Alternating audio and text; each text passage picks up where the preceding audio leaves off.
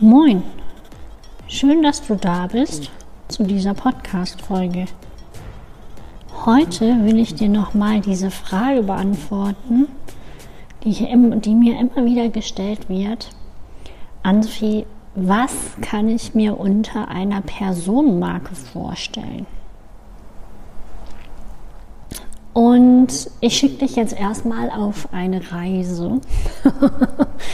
eine kleine Mini-Reise. Du kannst mal überlegen, welches ähm, Bild, also welches Logo dir einfällt zu Apollinaris, der Königin des Tafelswasser.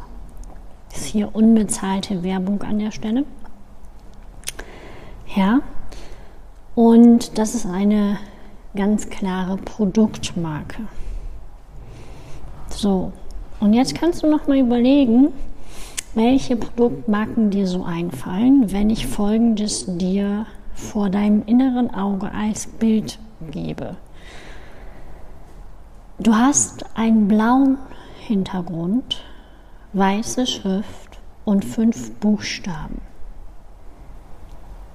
Na, ist es dir eingefallen? Natürlich, Nivea. Dann überleg mal, was dir einfällt zu den, den vier Buchstaben in gelber Schrift auf blau. Na?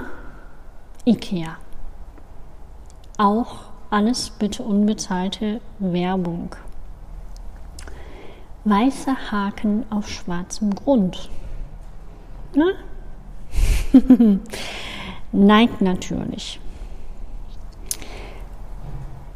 So, du siehst jetzt alleine schon an diesem kleinen Minitest, ähm, wie mächtig deren Branding bzw. deren Produktmarkenpositionierung ist. Und wenn ich das jetzt runterziehe auf das Thema Personenmarke, dann ist das ganz einfach. Du bist die Marke, also du als Person wirst zur Marke. Vielleicht kennst du Pipi Langstrumpf. Das ist auch eine starke Personenmarke.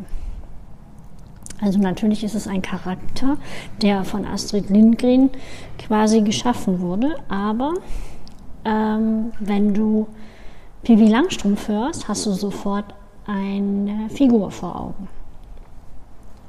Genau. So, und nein, um Personenmarke zu werden, brauchst du jetzt nicht in einer Villa zu wohnen und ein Pferd zu haben und mit einem Affen zu leben. Alles, was du brauchst, ist schon in dir. Alles bringst du schon mit. Wirklich ohne Quatsch. Du bist gut und genau richtig so, wie du bist. Und alles, was du brauchst, ist schon in dir.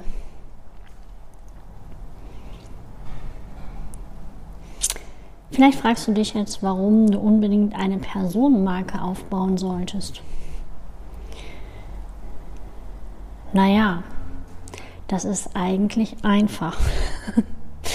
Denn wenn du als Personenmarke sichtbar wirst und damit unverwechselbar nicht kopierbar wirst, dann hast du quasi schon den ersten Schritt getan, um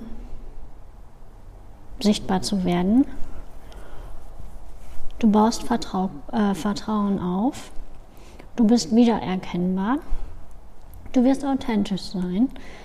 Es wird dir leicht fallen, dich zu zeigen.